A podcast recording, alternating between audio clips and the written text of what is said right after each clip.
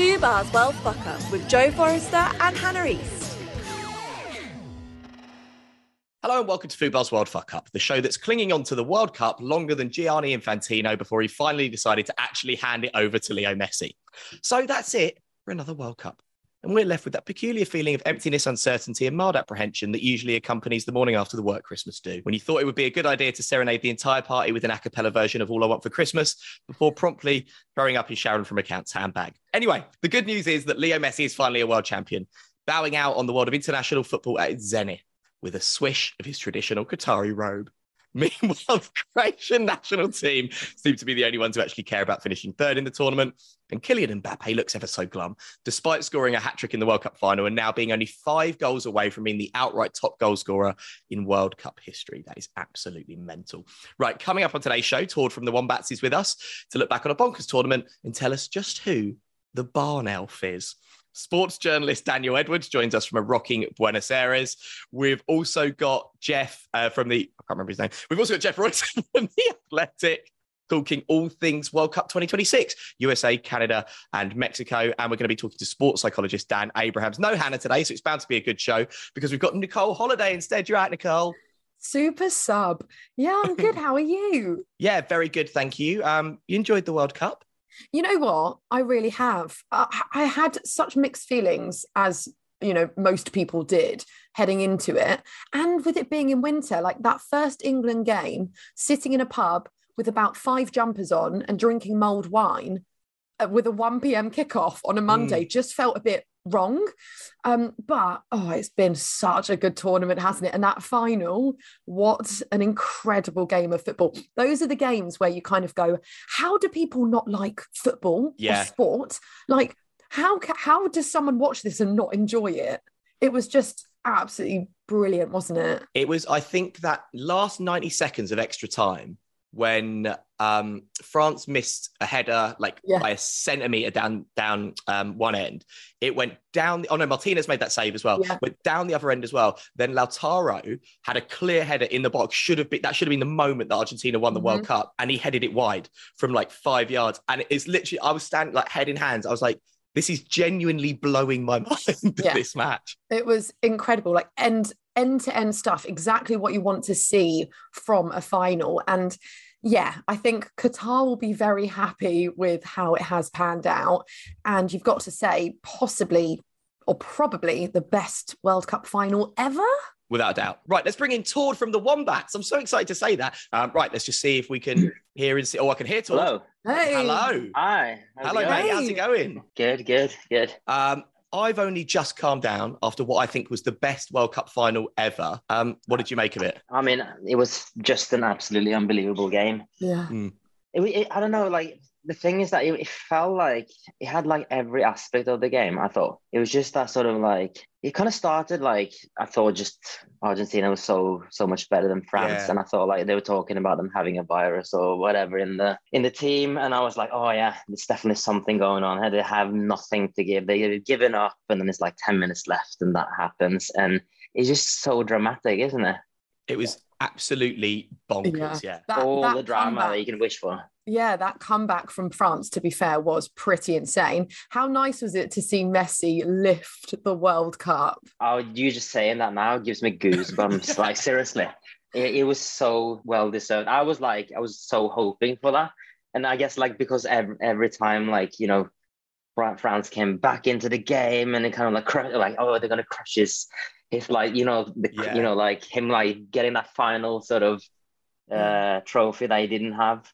So uh yeah, I can I think everyone was like on apart from maybe the French fans of course, but I think everyone just wanted him on and thought it was well deserved. So it was um that moment we were just talking about myself and Nicole when uh, right at the end when Lautaro missed the header and I just thought that's mm. it's a goal that's a goal and he somehow missed and I thought Messi must missed it so badly as well. I just couldn't believe it. It was like, yeah, it was not like he freaked out or something, and just yeah. And then like uh, France had that like chance as well, and Martinez kind of like just got in there like with his foot, was it or whatever. That could have been a goal as well. You know, it was like Incredible. a minute left. Um, it was all a bit awkward, wasn't it? The the ceremony at the end when um, uh, President Macron kind of shaking hands with Le- uh, with Kylian Mbappe and not Yeah. letting go, kind of like a bit like like the drunk head of accounts at a Christmas party. He's telling you what a good kid he thinks you are, and you're like, oh, just Yeah. He was, um, he was so disappointed. And was, but then, yeah. then again, like just put on the medal, you know, get on with it. You know, I mean, it's easy to say when you watch it, and he's obviously been through like 120 minutes or whatever of pouring out all the last bits of energy he's got in his body. You know, like I, I can understand that is, uh, I mean, it's a different feeling for him probably than. But then again, you know, he he's won it already. It's like, come on, and he's got like probably three more World Cups in him so mm. he can win it again. That's why that was that, that was my take on it. Anyway, you just like you know get get on with it. You know, like at least talk to your president, and you know, like you can, you can give us a smile. Well, Tord, I um I had to ask you while we had you Yeah. on. So I worked on a show a few years ago where we looked at it was a football show and we looked at different traditions around the world, how people celebrate Christmas, right? So I thought, Yeah. okay, Tord's coming on. I'm going to start looking up Norwegian Christmas. And I Yeah. found, I don't know if I'm saying this correctly, Fo- Fojnisen, the the barn elf. The barn Uh, elf. Is this a tradition you know about? So Gosh. Are you are you on the? Are, you- is this like Swedish maybe?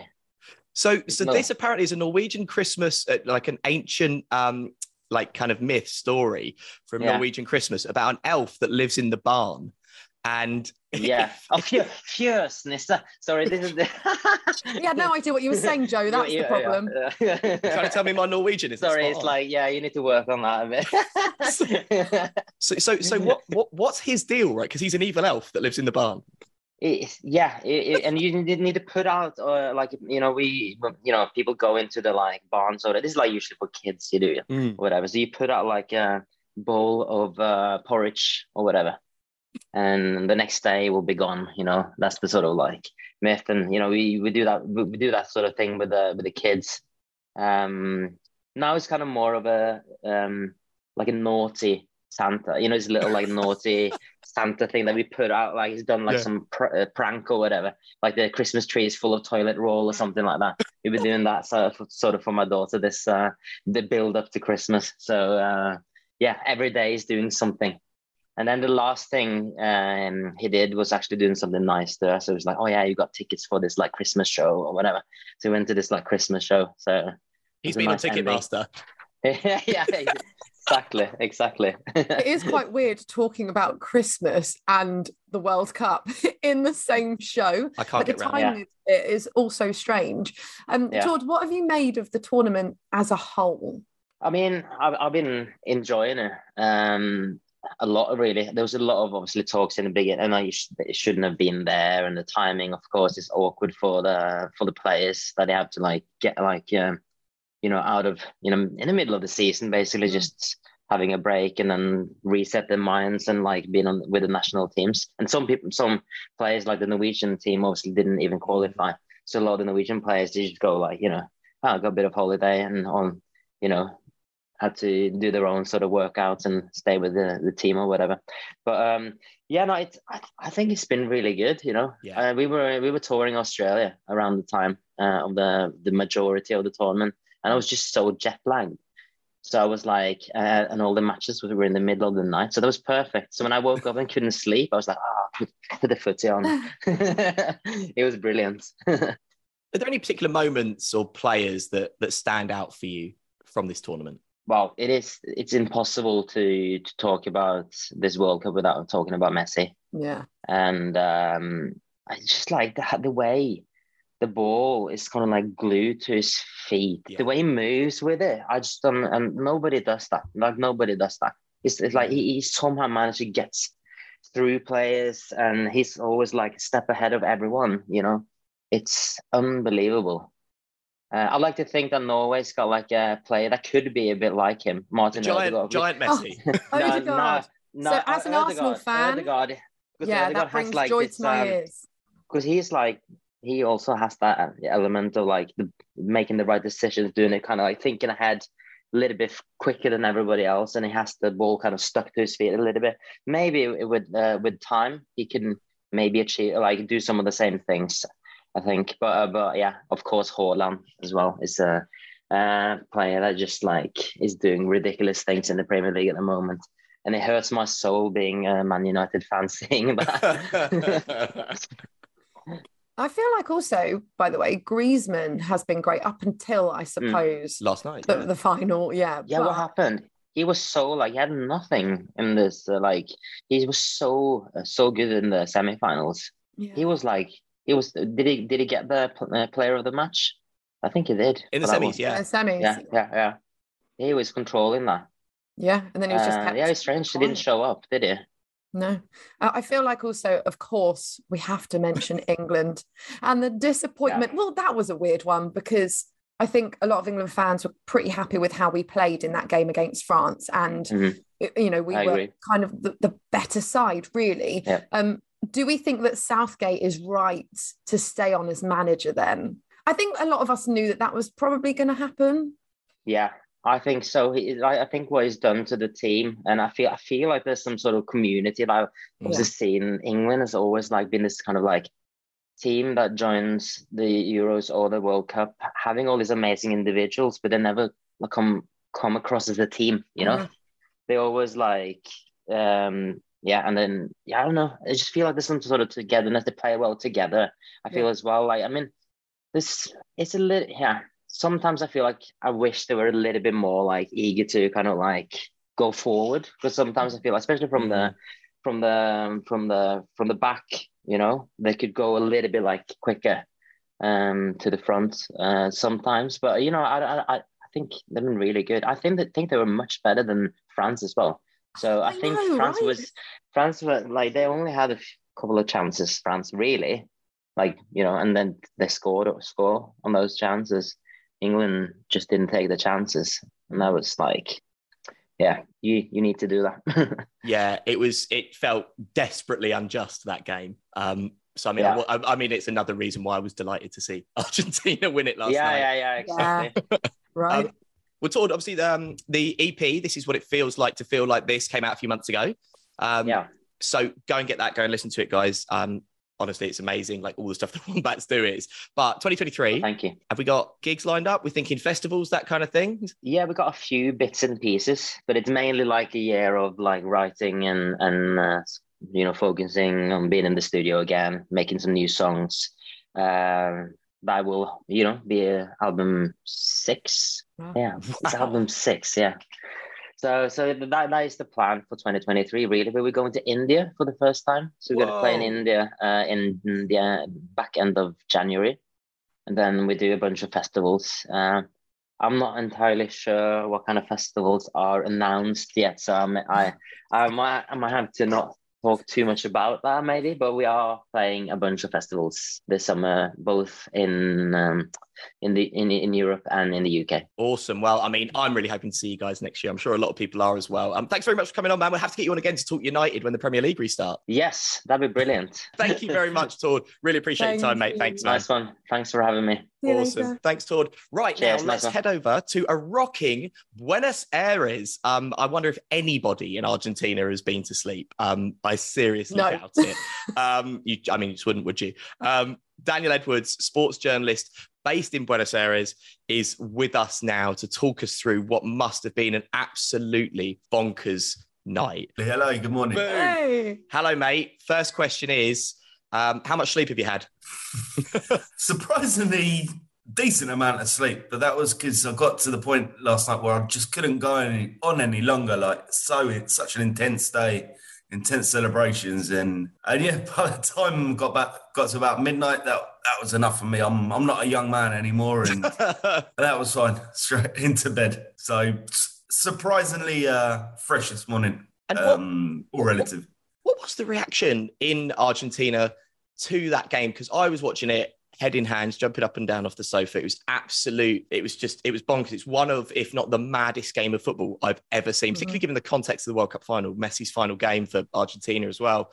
How on earth did people in Argentina handle it? No, just every single twist and turn. Uh, people on the edge of your seats. You know, I live in uh, in an apartment in in Buenos Aires, and quite annoyingly, my neighbour's uh, TV feed was about half a second ahead of mine. Oh So we no. could so annoying. we could hear everything um, just before you know seeing it on TV and just hearing So it was good. It kind of took a bit of the tension out because in the penalties, Oh. you could hear, God, come on, for, for each, each uh, bit that went in Argentina's way. Um, but no, all through the match, just uh, gripping, gripping stuff, and people really just hoping Argentina could get over the line, you know, after being ahead so so much in that final. And then once the penalties were done, like floods of people just going into the streets, the car horns going. Um, I don't know how many people were in the streets of Buenos Aires all through yesterday, but probably three, four million, definitely considering everyone Wow. who was in their neighborhoods and went down to the to the center and no, incredible, incredible stuff, like once in a lifetime stuff. I would have been fuming if my neighbour was giving me spoilers through the wall, through their TV. I would be livid. Um, it was such an eventful game. Were there any moments in particular that you thought it would be slipping away and that France were going to win it? I think there were two key moments really for Argentina. Those last 10 minutes after Mbappe scored a fantastic goal to tie it at 2 2, where it looked like France had the fresh legs, they'd used all their subs, they were really going for it. Argentina just had to dig down and, and hold on. And then the final minute of extra time after they Oh. managed to equalise it again, the save from Dibu Martinez Oh, the, that save, which is going to make his career, is going to be replayed over and over and over and over again in in Argentina on the same level as you know as the actual goals in the World Cup, Mm. because that really did win Argentina the World Cup. What a save! What a save! Um, you felt like if that didn't go in, and Argentina could go to penalties, they had the edge. They could they could go all the way to win it, and and that's what it proved to be. Fantastic. but you know, but then it went straight down the other end, and Lautaro missed a sitter, clear header, Yeah. and just made such a poor. And I was like, oh my, like how? Like that? That was it. That's the World Cup. Like got that moment. Um, such tension, like you say. Um, what was the reaction uh of people in Argentina to Messi wearing the bisht? This is the traditional Qatari robe that he Mhm. had put on him at the end. Um, and I kind of get the argument for okay, like obviously, like uh, the World Cup is a huge cultural event, and they're the hosts, but the hosts don't traditionally do that. It's it's that's a moment for the players, and the greatest player of all time had his Argentina shirt and the badge covered up, and it felt like a real PR move because it was the Emir, uh, Emir of Qatar who put it on him, and I thought it's not it's not your moment, FIFA, the organisers, anyone like that. So I don't know. It didn't. It it it felt a bit off to me. I wondered what what you made of it. Yeah, I remember, you know, obviously did a double take when when the rug came out, but at the same time, I think uh, the move was such here that Messi could have stripped off on the podium and That'd have been amazing. received the World Cup absolutely stark naked, and no one would have blinked an eye. The main thing was that he had that cup in his hands. Um, oh, brilliant to see for Messi, like the, the little kiss he gives at World Cup before. Uh, you can see how much it meant for him, and and it felt like that the whole tournament. You know, you wanted to win it for Argentina. Uh, the people wanted this cup, but they wanted it more than anything for Messi. Like that was the photo everyone wanted to see. Messi holding the World Cup finally, and I don't think a robe or any other uh, piece of piece of costume is uh, is going to change that.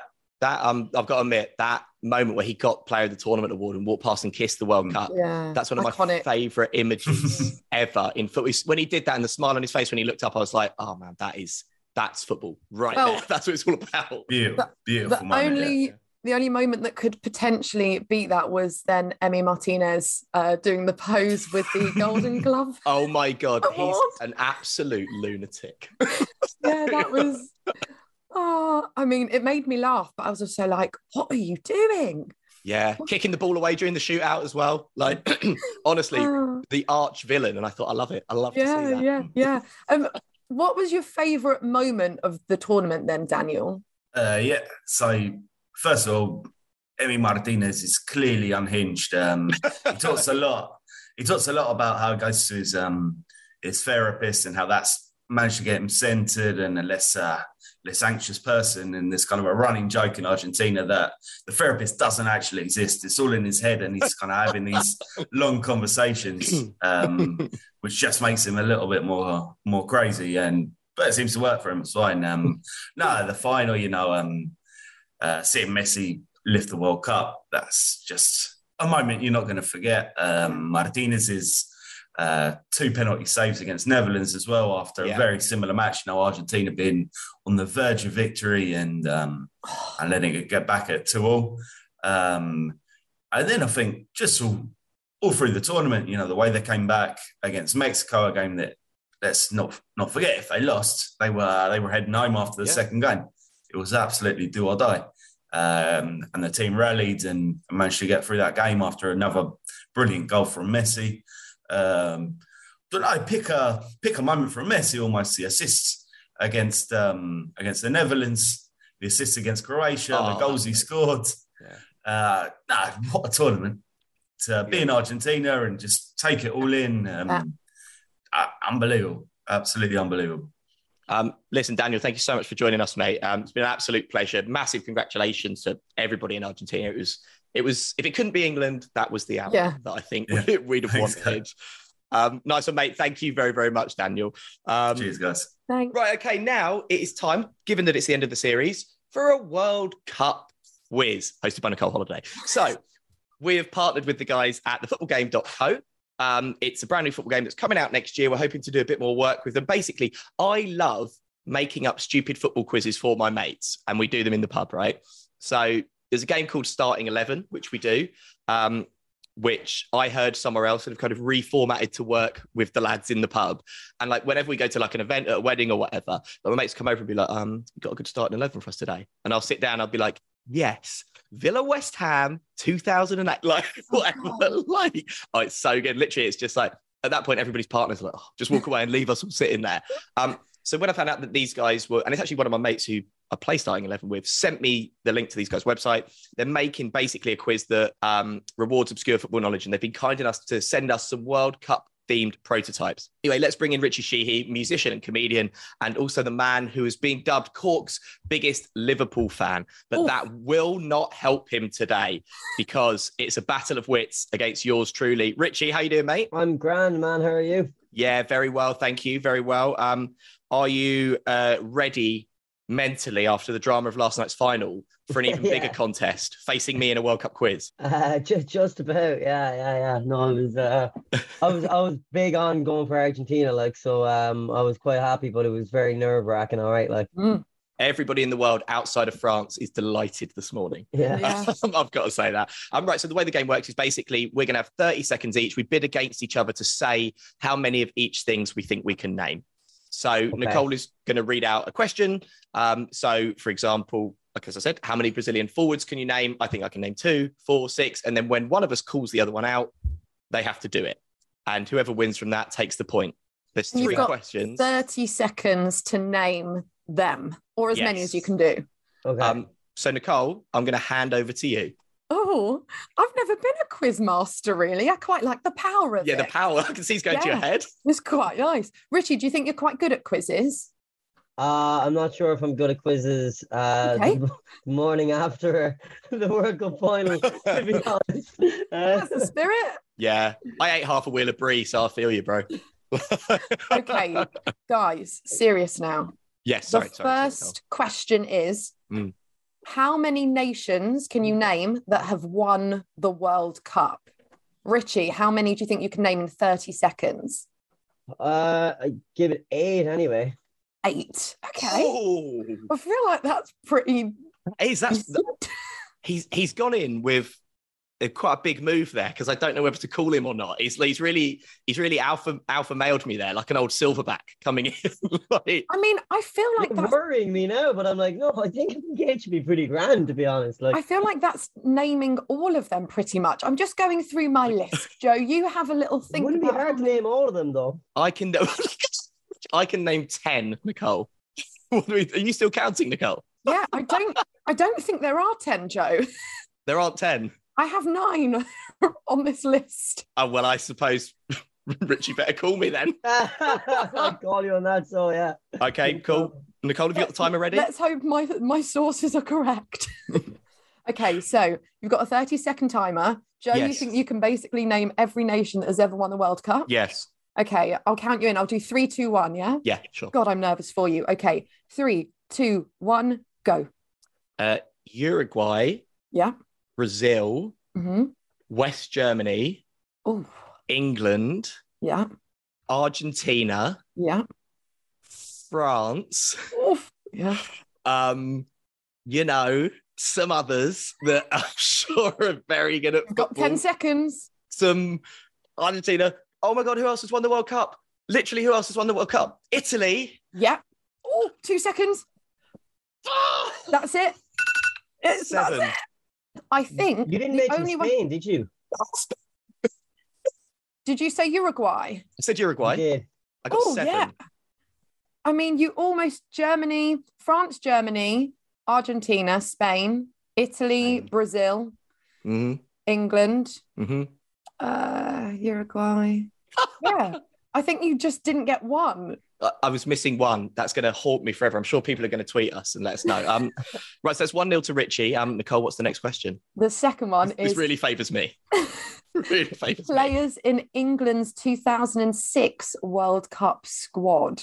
How many can you name? So there are 23. Go on then, Richy. How confident are you? How many can you name in 30 seconds? Not not hugely confident. I'd say I could Okay. probably name about twelve though, but um It's more than me. I think it's a lot. I mean, it's a long. It's 16 years ago, and I mean, I know I'm very old, but my memory is not what it was. You are old. Do you know Um, what? 12, I you saying, Richy? yeah, I'm going to call you on that. okay. I'm going to call you on 12. That 30 seconds goes quick. Yeah. Okay. Uh, also, God, this is a big list. I'm going to have to, my eye's going to have to work very quickly. Okay. 12 members of the England 2006 World Cup squad. You've got 30 seconds. I'll count you in three, two, one. You ready? Yeah. Three, two, one, go. Theo Walcott, Peter Crouch, Yeah. uh, Gary Neville, uh, Steven Gerrard, Wayne Rooney, um, Sol Campbell, maybe. Um, Yeah. Yeah. I'd You're on so. six. Um, God, those go fast. Damn. Um, who's the keeper? Oh, it's killing me. I'm done already. Um, You've got five seconds. no, I just blanked completely. Like, uh, Oh, I definitely know a lot more English players from the 20, 2006 squad, but after that That's it. initial burst, I was like, nah, it's done. I was like, Theo Walcott was brand new then. Um, You did so well. You started off so strong.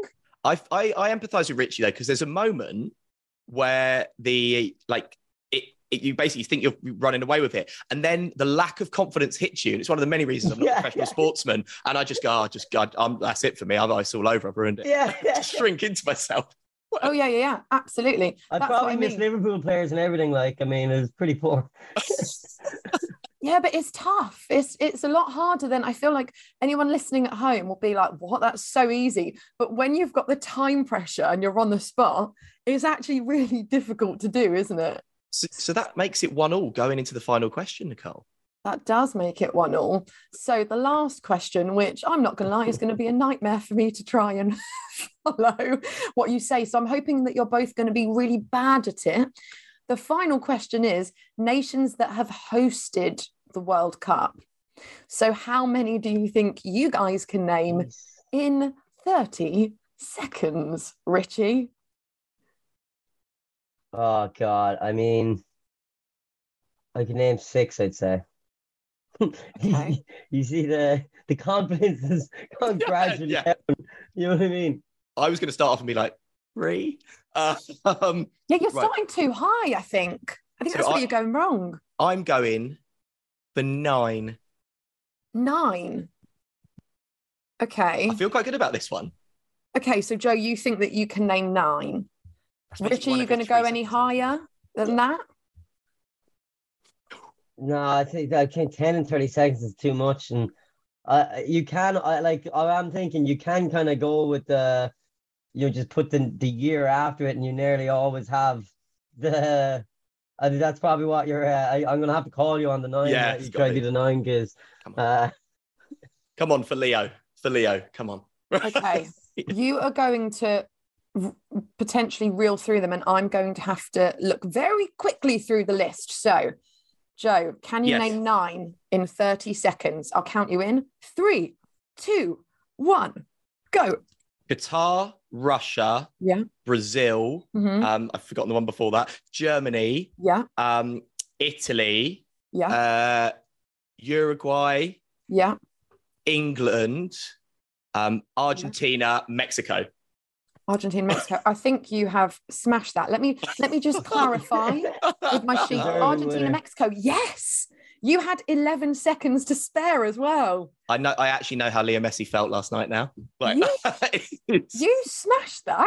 thank you very much. That is just a really, it's a really proud moment for me and my family. So that's a Well big done. moment.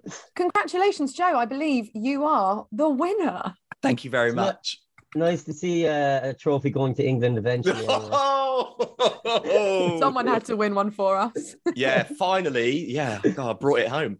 Um, right, um, Richy. Just before we let you go, what, what did you make of the tournament overall? Um, it it was actually pretty great. To be honest, like I, I didn't, re- I wasn't really too gone on it at the first, at the start of it. I was, I was like, no, I'm not watching it. You know, Yeah. what's going on with that stuff? and then it seeped in. Uh, the the, the knockouts are unreal. They're they're amazing. Like, Yeah, um, the yeah, I mean, predicted the Netherlands Argentina match probably the match of the tournament. I'd say. Oh well, the final. To be until the honest. So, final. Yeah. um, ah, yeah, it was great. It was a great tournament in the end. Like, um, I, I kind of, I was kind of going for Uruguay initially. Um, for Nunez and Suarez, you know. The most Uh, evil team in world football. Yeah. Uh, like Atletico Madrid. You know what I mean? Yeah, Um, but uh, yeah, like when they're like, it was, it was pretty much Uruguay, and then it was like, uh, second, I'd like Messi to win it. Like, uh, then when Uruguay were out pretty early, it was like right full on energy. So I was pretty delighted. um, Richy, listen, mate. Um, just quickly, are you are you gigging at the moment? What's coming up for you, Christmas and the New Year? Um, well, what's coming up for Christmas is not a lot. Yeah, it's nearly Christmas. uh, it's a lot of chilling out, not doing much. Um, yeah, no, no, I'm uh, gig, gigging all around, like stand-up comedy in, in Dublin and Cork and Ireland, just around the place. Um, I entered a song to be Ireland's representative in the Yep, Eurovision, yeah. but uh, who knows where that will go. Um, the song, the song's good. At some point, I mean, if it if it doesn't get picked, like the broadcaster picks six to be on like the Irish late night chat show in February. If it doesn't get picked, then I'll uh I'll just release the song anyway. You know. Um. The unofficial Eurovision anthem. But It could be the unofficial Eurovision anthem, right? yeah, exactly. Yeah, yeah. Um. Look, Ireland has won Eurovision since like '98 or something, so it'd be nice to to bring it back. But um. But sure, if not anyway, I'm quite happy with the song. I'm looking forward to releasing the song anyway after getting it done. So uh, we'll see how that goes. That's kind of the main project on right now. Amazing. Thank you very much, Richy. Do check um, out Richy on Twitter and Instagram. It's Richy Sheehy. Um, all of his uh, work, comedy gigs, the music as well. Um, and just basically get on his timeline and say how much you want him to be Ireland's representative in the Eurovision. Yeah, And yeah, do, surely got to swing things. Um, listen, thanks very much, mate. We'll have to get you back on to talk about Liverpool in the new year. Yeah, unreal. Um, Things nice be one, better. man. After a nice break. Yeah, that's it. I needed a bit of time off from Spurs as well. I feel you. Um, thank you very much, Richy. Um, it's a real pleasure having you on. Thank Thanks for joining us. Cheers. Thanks so much, guys. Later. Thanks, mate. So it's time for the big conversation. It's uh, the bit of the show where we have an in-depth and uncensored chat about the controversies facing this year's World Cup. But in fact, we're not talking this year's World Cup. Oh no, no, no. We're talking the next World Cup. Yep. For the final episode, we thought we'd look ahead to the tournament in 2026, which is being held in the USA, Mexico, and Canada. So there have been 16 host cities that have been announced so far. FIFA could potentially change the group stage round to accommodate an extra 12 teams. There's talks of penalties in the group stages. Who on earth knows what's going to happen? It does sound like a fun tournament, though. So joining us is Jeff Rueter, staff writer for The Athletic, who covers North American soccer. Um, Jeff, thank you very much for joining us. Yeah, it's uh, refreshing to not have to talk about that round of 16 defeat against Louis van Gaal. So I'm happy to look forward four years, my friend. And also, it's quite refreshing because, as I understand it, you're, you're stuck in seven inches of snow. That's right. That's right. There's that as well. But, you know, Um, first so things first. well, initially there were three individual bids for the tournament. We've ended up with three host nations. I should say I'm very excited about this tournament, and I'm kind of thinking in my head already. Can I get away in four years' time and do maybe I can do New York and see if I can get down to Mexico and like try to Yeah. already working it out. Uh, but we've got three host nations USA, uh, Mexico, and Canada. Now, obviously, uh, Mexico is a traditional soccer nation, USA more so in the last 20, 30 years. Um, and of course, have the infrastructure to deal with major sporting events, kind of given the stadiums and the logistics, that kind of thing. I suppose one question I would, I would have is is Canada, which has two of the uh, host stadiums, is Canada ready from an infrastructure point of view for a soccer World Cup? Yeah, I, I think that Canada, I mean, their presence, it, you know, you're not giving it a slight by by mm. throwing it in as kind of that third factor. I think that uh, initially this appeared like it was going to be uh, logically a bid between the United States and Mexico, two federations that are continuing to try to find ways to work together with their domestic leagues between Liga MX and Major League Soccer. Mm. Uh, they're, they're creating new competitions on that front. So I think a lot of us were prepared for that. Now, of course, Canada does have three clubs within Major League Soccer in Toronto, Vancouver, and Montreal. And so their presence was kind of inevitable. The, the the president right now of CONCACAF, the region, is Canadian as well. So there's a little bit of continuity in that front. But in, in terms of whether or not they'll be ready, uh, I mean, they don't have the same, you know, big NFL stadiums uh, that you would have for uh, in the United States. You don't have mm. the Estadio Azteca, you know, those sort of like legendary, grandiose, you know, 80,000 seats or larger, which is essentially the point of this tournament. The reason that you have this tournament in the United States, the reason that you have this tournament in North America as a whole is for attendance. It's still the highest attended World Cup in history, the 1994 edition wow. um, that ended up launching Major League Soccer by proxy. Um, and when you look at Canada, I mean, they're going to be using Toronto FC's field. And so that's a capacity of 30,000. That's going to be one of the smallest venues uh, at this particular tournament. When you get to Vancouver, you'll have 54,000 and that is uh, that is a field that has gotten some concerns from players using the surface in terms of the quality of it, the maintenance of it. It's one of those partially covered fields. So at times, certain areas of the pitch get burnt and other parts aren't. So uh, there will be some logistical questions in terms of that. But in terms of the cities themselves, in terms of Toronto and Vancouver mm. as municipalities, essentially. I mean, they do have major city uh, transportation. They do have the hosting accommodations. They do have the transportation infrastructure and all of that, where they should at least be able to facilitate. But again, the question is going to be if those venues end up being utilized to such a great margin and in the biggest games as the US and Mexico's inevitably will be. I think it's interesting as well because kind of given the context of this World Cup, people are like, well, okay, hey, if if a few stadiums need some upgrades and some up- updates, that's fine. It's not like building seven new stadiums right. that might never get used again, like like has happened uh, this time around. And let's talk about the teams on the field. So everybody expected certain things, I think, from the the teams will be the host nations in in three years' time. I think right. USA obviously knocked out by the Netherlands. I think that's a good result getting out of the groups. Ultimately, Netherlands, Louis van Gaal, you and I talking about it off air great coach, legendary coach. I'm sure you've been talking That's about it. it. a lot, a lot. Um. Mexico were largely disappointing until the last group game. I think people were disappointed not to see the attacking style of football. And Canada, everybody loved.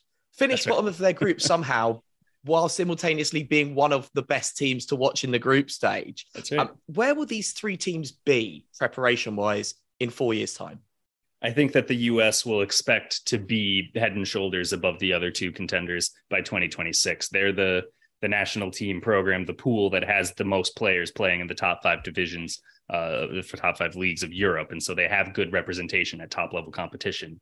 The, the, the biggest hangup, obviously, when a host nation doesn't have to go through qualification, they're relatively untested, mm. uh, especially if you're not from Europe, South America, or Africa, where you do have truly great continental competitions. The Gold Cup in North America is not going to be as strong of a test uh, as those competitions, the Euros, uh, Copa America, all these competitions. And so I think that for the United States, they will probably be looking to get into the Copa America, which they hosted back in 2016, mm. uh, in order to get that sort of freshening up. But they look at their player pool, they look at the youth of it, they look at the top end talent, they look at the players who didn't even really perform at this World Cup, namely Giovanni Reyna, as potentially being able to take that next step forward and do better than the round of 16. I think for them, quarterfinal or further is going to be mandatory for it to be a successful tournament. Mexico is in a bit of a changing of the guard. They have a lot of players. I think they had seven players who had combined for over 800 caps for the national team that were representing them at this tournament, who will very unlikely represent them in 2026. So there's going to need to be that sort of roster churn that was already underway when Javier Chicharito Hernandez and Carlos Vela were phased out of the pool. Now, of course, they didn't have goals, right? And it mm-hmm. does seem ludicrous that you would leave your top goal scorer, who was a finalist for Major League Soccer's Player of the Year award. Mm-hmm. Uh, you know, look, he's not the same player. Chicharito is not going to be doing the exact same motion, but um, it was pretty clear that they missed him at this tournament, and obviously he will not be available for selection in 2026. I would be pretty surprised if he's still playing at a high level at that stage. So uh, for them, it, I think that they're much more nervous. They don't have that sort of youth pipeline of players who are already embedded with great European clubs to be able to oversee their development at the highest level, quite like the United States and Canada. Canada is going to need to do some work in refining their shape. I think John Herdman got caught out as naive, especially Yeah. after the F Croatia song and dance routine, uh, which aged terribly when you look at the fates of the two sides. But um, you know, beyond that, their issues were twofold. They were in defense and they were in midfield, Mm. and they don't have uh, obvious prospects in those two areas, particularly if you look at center half. They do have fullbacks. They're very good with width. They're very good with pace and with attacking. But now they need to build that sort of core, and that's where they were caught unaware against teams like Morocco, Belgium, and Canada. So, or in Croatia, excuse me. Yeah. So uh, themselves, they they outplayed themselves in midfield and training grounds, sure. Uh, but I think that all the same, as a result of it, um, they will still look to improve off of this. They will Mm. still expect to be able to get out of a group, for example, re- regardless if there's three or four within the group. They'll see a hosting as kind of a mandatory excuse for uh, making more progress than they did in this past issue. So we're also going to be seeing something quite different from. I'm, I'm hesitant to use the word innovative when it comes to FIFA, um, because I'm, I'm always kind of wary about how any of their initiatives are going to work. Yeah. 48 teams. So theoretically, you're kind of like, okay, well, that's more football. That's kind of cool. But then you're like, well, hang on. My maths isn't the best, but is that 16 groups of three, 12 groups of four, 24 groups of two? I mean, how, 48 of one? How do, how do we do, how's this going to work? yeah, there's a mess with that, and this is actually it's great. This is a this is a piece I just wrote that might be going up later today on the Athletic.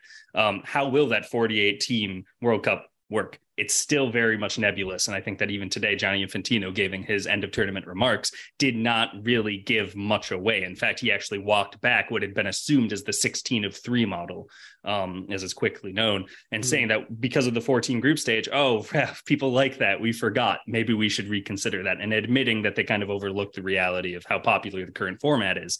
Um, I mean, personally, to me, if you're going to inevitably grow this World Cup to 64, which I think we all know they're just going to continue to add teams, this is Mm. FIFA after all, just do it now because then you can have two concurrent tournaments, like two World Cups side by side. You do the top half of the you know A through uh, help me with this, the letters, the alphabet A H, I believe it is, Yeah, and then all the way. and then the worst teams compete against each other afterwards. Yeah, Or at the same yeah, time, you, you say, could, yeah, yeah, you could do a round robin. You could do the consolation tournament if you want to as well. The, the Europa League of the World I Cup. was going to say the Europa League. Yeah. whatever the case is, uh, you could pull it off. And, and I think it, it actually makes much more sense as a format because you have two issues. If you do 16 by three, the group stage is a mess. You have the the disgrace at Gijón factor where you could have a dead rubber game in the third where both Mhm. teams know they need a draw to advance. And so it's the most dull disgrace of a sport and competition that you've ever Yeah. seen.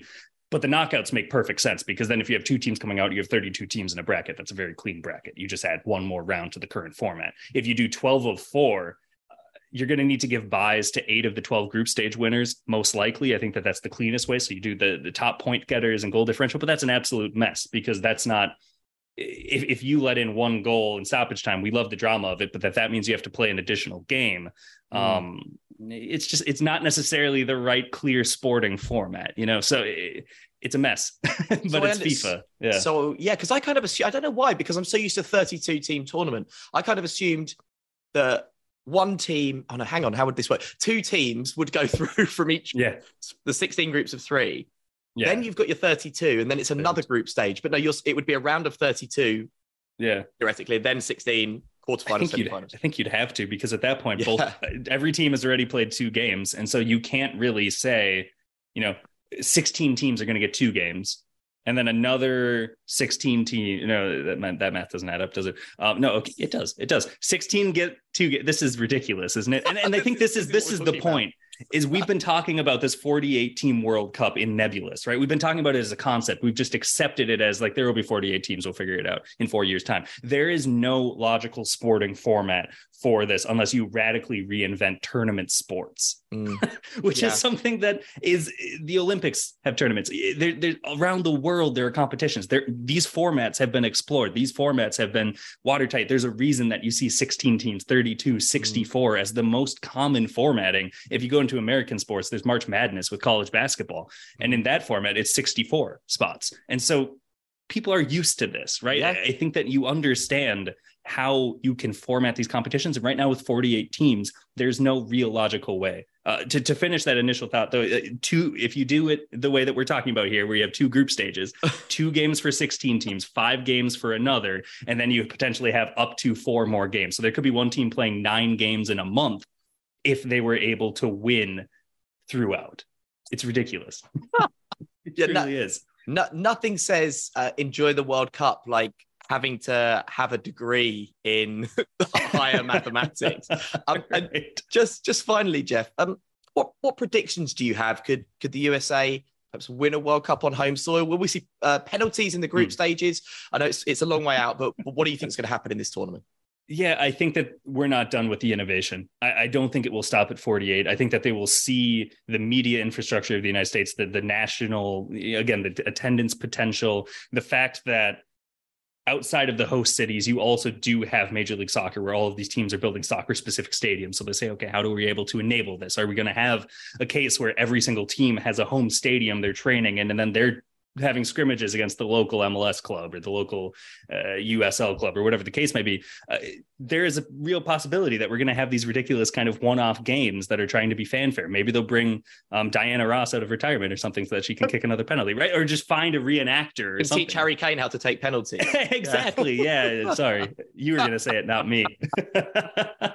but yeah, I mean, I, I think that there's going to be. I could see them trying to come up with something like the NBA All Star Slam Dunk Contest. MLS has something called the Skills Challenge, where you have eight players from both MLS and Liga MX compete in these little. They look like the FIFA training drills when you're at the loading Yeah. screens of the video game, and you just have to pass into the certain nets, and you have to chip it over three defenders and into the goal or whatever. They did that with Major League Soccer and Liga MX over the last couple of years, and so I wouldn't be surprised if they try to do a World Cup format, which I think would be fantastic. Um, just if we're all going to have to watch everything anyway, they might as well have some fun while they're doing it, right? So, uh, yeah, I, I think the the penalties in the group stage thing, I think it'll be explored. I think it's a little too soon. I think that that's a very radical format change with just three and a half years notice. Um, but hey, it's FIFA. They've surprised us all before. I was going to say the same thing. This is FIFA. and if we know anything, if we know anything about FIFA, Joe, is that they will do it with full integrity, clear eyes, and the priority of the quality of the sport above any other consideration. Absolutely. And, and if you see any of them wearing brand new Rolexes, that is just a coincidence. Just a should coin- say. it's a gift. It was a lovely gift. That's right. um, hey, listen, Jeff, thank you very much. Um, it's been a real pleasure talking to you. Um, do go and check out Jeff's work, by the way, uh, all of his stuff at The Athletic, all of his brilliant work, and follow him on Twitter at Jeff Rueter. That's uh, J E F F R U E T E R to check out all of Jeff's fantastic work. Thank you very much, Jeff. Anytime. Absolutely. Okay, so after my uh, well-deserved victory, victory over Vish- Vichy, victory over Richy, um, too much cheese. Uh, it's time for the World Cup's funniest moments. Um, a big international tournament always throws up some weird moments, and today it's about body art. Now, footballers are famous awful tattoos. Mhm. Essentially, when you've got too much money and no real knowledge of what the real world is like, you just do mental things with your money. Um, and Richarlison is the latest footballer to do this. So he's got a tattoo of his own face on his back alongside Ronaldo, the original Ronaldo, Fat Ronaldo, my favorite player of all time, and Neymar. Now, Oh, apparently he didn't ask them because Neymar has sent him, they're good mates, has sent him 26 grand to get it removed. So that's stop. that's quite a specific amount. He must have Googled how much to get a Yeah. tattoo. Yep, okay, 26,000. Um, Nicole, would you ever get a tattoo of any of your friends or colleagues' faces? Are you are you asking me to get a tattoo of you on on my body? Because I've done it. Whereabouts? I've done it. Um, can you imagine if I was like, look at my foot? Here's a picture of me and you hugging from 2015. Also, the tattoo, if anyone hasn't seen it, is I don't I don't love it. It's also very large. And I, I think Neymar looks a bit strange in it as well. That's probably why he's given him money. And where's he plucked 26 grand from? Do you know what it looks like? It looks a bit like when you know you go to like a fairground and people have done that dodgy art on like the side of the waltzers. Mm. It's done in that kind of style, like someone who's obviously got an art GCSE, but that was about the limit of their Yeah. ability. yeah, um, yeah. I just think, I, has he got no one? Like, is his is his wife or like his family not going? Oh, he goes, oh, I'm going to get this. You go, really? And just get like a little Brazil flag or something on your ankle. Like this Yeah. be too much. It's it, it can, yeah. Can you imagine going into the workplace and being like, "Hey, hey, Shirley, you all right? Um, I got this tattoo of us on the weekend. Bit weird. Um, also, this is a good show where we like to celebrate crime. And an Argentina fan stole a bus full of passengers and drove four kilometers so he could get home in time for the kickoff of their semi final against Croatia. Now, Did he invite? Do you think he invited them in after? Because it's like, well, what are you doing? I was on my way to Sainsbury's. Now I'm outside your house. Yeah, I respect that. I mean, you'd be livid if you're a fellow passenger and it's driven the completely wrong way. It'd be quite convenient if you live near him. But Yeah. I mean, people are just insane, aren't they? I like the dedication. Yeah. Kind of, I kind of like that story, but I'm also like, hun, you can't, you can't do that in in like real life. In normal life, you can't just steal buses. My friend, myself, and my friend Harry were once on a the 33 going to Richmond. Shout out the 33. Big up the 33. I would say circa 20 years ago. Um, it was about 7 p.m. on a Friday night, and um, we like Harry was like, oh, "I really need a wee. I really need a wee. I really need a wee." And the driver overheard this. I'm not. I'm not joking. This is Mhm. real. And literally, like, lent out his little booth and was like, "Don't worry, mate." Um, turned all the lights off on the bus and drove us all the way from where we were in Teddington to Richmond, missing, I would say, nine or ten stops, and all the other passengers who needed to get on it, so Harry could get to Richmond and have a wee. Uh, is that ni- nice? A bit weird. when you're when you're like 17 or 16 or whatever as we were you think oh that's so cool man what a-" now you think that's monumentally selfish right it's time to tell me something i don't know it's all about exploring some of the most important aspects of football that never get discussed or rarely get discussed i should say this episode we're going to be discussing the role of sports psychologists what are they and what do they do. Let's bring in Dan Abrahams, sports psychologist, of course, works directly with players, coaches, and parents, and author of four psychology books, including Soccer Tough and Soccer Tough 2. He's a man of mental steel. Um, Dan, welcome to the show. I'm not too sure on that, but uh, I don't know if I can practice what I preach, but I try. I try. Um, so, Dan, what does being a sports psychologist actually entail? Oh, that's a broad question. Um, I'll try and be as succinct as I possibly can. Look, at, at its heart, it's it's helping uh, competitors uh, Mm. uh, uh, in the sporting world uh, be as mentally skillful. I think mentally skillful is a better term than mentally tough. Mentally skillful as they can possibly be. Really, we work to help players high perform more consistently under pressure. We help them become better learners um, and we help also on overall well-being and mental health and stuff like that. And there's a whole bunch of other things like team teaming and leadership and relationships and day-to-day behaviors and you can get as intricate as you want on all that stuff but performance does lie at the heart of all of this And how important is that mental aspect? Hear quite a lot of time, kind of layman's terms, kind of saying, "Oh, yeah, he just didn't have it mentally or whatever." And you look at players like Ravel Morrison, for example, is the one that kind of springs to mind for me. Loads of talent, but never quite made it. And you look at different reasons for that.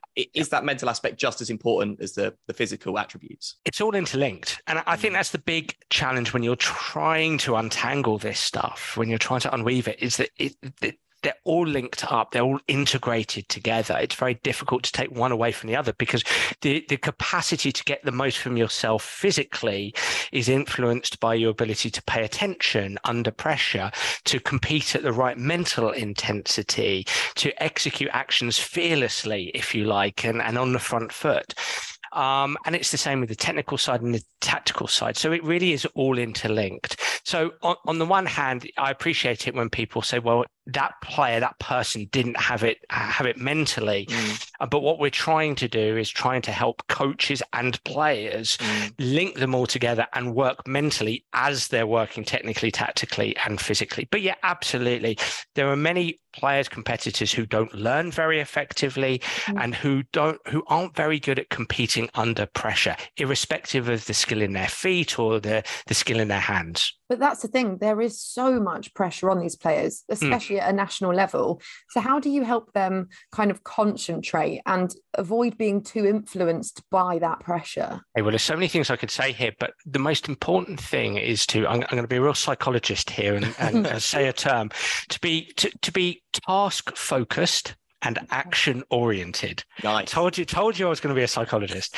so, so, so task focus is unbeknown to a lot of people. Actually, people talk about the will to win uh, and and the want to perform really well, but actually, what you're striving to do a lot of the time is actually take players away from got to win, got to win, got to win, got to perform, got to Okay. perform, got to perform, onto the specific onto specific controllable tasks that they want to accomplish during a game. So, if you'd watched England play in the World Cup, and England have got a lot better at this deliberately over the last six or seven years because Gareth Southgate has worked with some really good sports psychologists behind the scenes, is that those players players will probably, probably, rather than being focused on winning, they want to win, we know that, but they will have within their role, the responsibilities in their role, specific tasks that they've got to accomplish um, that are much more controllable than winning or scoring or keeping a clean sheet.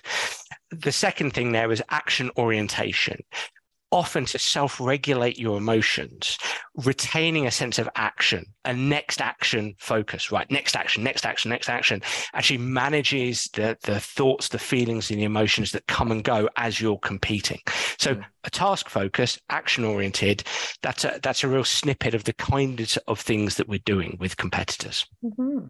Cool a big part of modern football is sadly in an interconnected world in a world of social media the abuse that footballers face um, yes. I think as England fans, we all kind of um, look back on the, the, horrible abuse suffered by Marcus Rashford, Bukayo Saka after the, mm-hmm. the Euros final, and that's part and sadly part and parcel of being a footballer these days is just uh, idiots saying awful things to you online.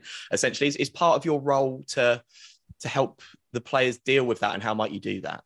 Yeah, it, it, it can be. I mean, my role with uh, sp- uh, specific clubs, teams, or with specific individuals can vary. But of course, um, the the thoughts, feelings, emotions that you're experiencing off the pitch or off the field or court or course are going to influence what you're experiencing on. And so managing those emotions is important. And look, I, I'm not going to say anything here that is particularly new. If I was to say, don't read the stuff. I mean, mm. really, is the case is it's it's using it, it's potentially using social me- media for them instrumentally, as in, okay, we're going to lay down some tweets that inform my followers of what's going on in in my world and our world in the team. Um, it's engaging in that manner, and it's potentially engaging where you can to positive messages. But by and large, it's it, it's understanding I'm going to come back to that term controller controllers mm. controllables again. It's understanding that you can't control what other people think, mm. and um, accepting accepting that, um, and simply laying down your tweets and that's it. ignore the rest. Um, there's you can't take the pain and the hurt away from players.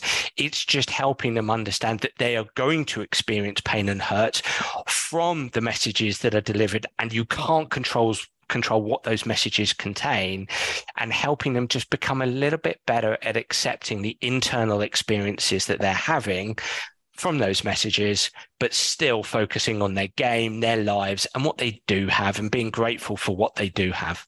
So interesting. I feel like we could chat to you all day, but yeah. before we let you go, can you just tell us a bit more about Dan Abrahams Soccer Academy? Sure. Well, thank you very much for that. And, and there's, some, there's some books as well. Uh, there's there's Soccer Tough, which if you if you're interested in this world, um, I was very lucky last year. Gareth Bale um, decided he was going to uh, um, in an interview with a newspaper say it was a, a, book that changed his life, which was very nice of him. I don't think it changed his life. I think it possibly helped him. But so that's Soccer Tough and Soccer Tough 2, which funnily enough is the sequel to Soccer Tough. um, and I've got a couple of other books, but those would be the main ones. And then the Academy is I'm passionate about all those involved in football, soccer, um, to um, to work on their mental game. So I've got these animated videos. They're not children's animate, animations, they're whiteboard animations, which really brings to life the uh, mental side of the game and helps coaches, players, and parents work together on the mental side. So uh, it's great for, for, for kids, teenagers who are ambitious in the game. So if you got pop onto danabrahams.com, that might be of might be of interest. So yeah, thank you for that. I think for anybody who's, who's interested in sport and watches sport and maybe play sport themselves, get yourself over to danabrahams.com. You can find all about Dan's work there, his academy, his books. It's a, a genuinely fascinating stuff. Um, thank you very much, Dan. Real pleasure chatting to you. Thank you. Um, so Nicole, that's it for today. Um, it's the end of the World Cup. It's the end of the show. You sad? Oh, I am quite sad. All yeah. Right, your face. It's been fun, not the show, but the World Cup's yeah. been fun. Show's been terrible. I just pulled my headphones out as well in excitement. Yeah, well, thank you very much for, for joining us, Nicole. It's been a real pleasure having you. Thanks for having me. Um, and listen, thank you to everybody who listened as well. Um, we know lots and lots of people who listen to the show. Lots of people have engaged with the videos and stuff. Like it's been an incredibly controversial World Cup, and I, for one, am very grateful to be able to be part of a World Cup show that gave us a chance to talk about those controversies, address them, and hopefully, actually, um, I think perversely, and something that FIFA weren't counting on that's happened across the board with lots of media, actually be able to highlight and draw attention to these causes. It's been a real honor. Thank you for all the guests as well. Thank you to Hannah. I have to say that too. Thank you to producer Maddie. Thank you to Nicole for stepping in today. You can listen back to everything at foodbarradio.com and on your podcasting app of choice. Merry Christmas, happy holidays, and have a jolly nice new year.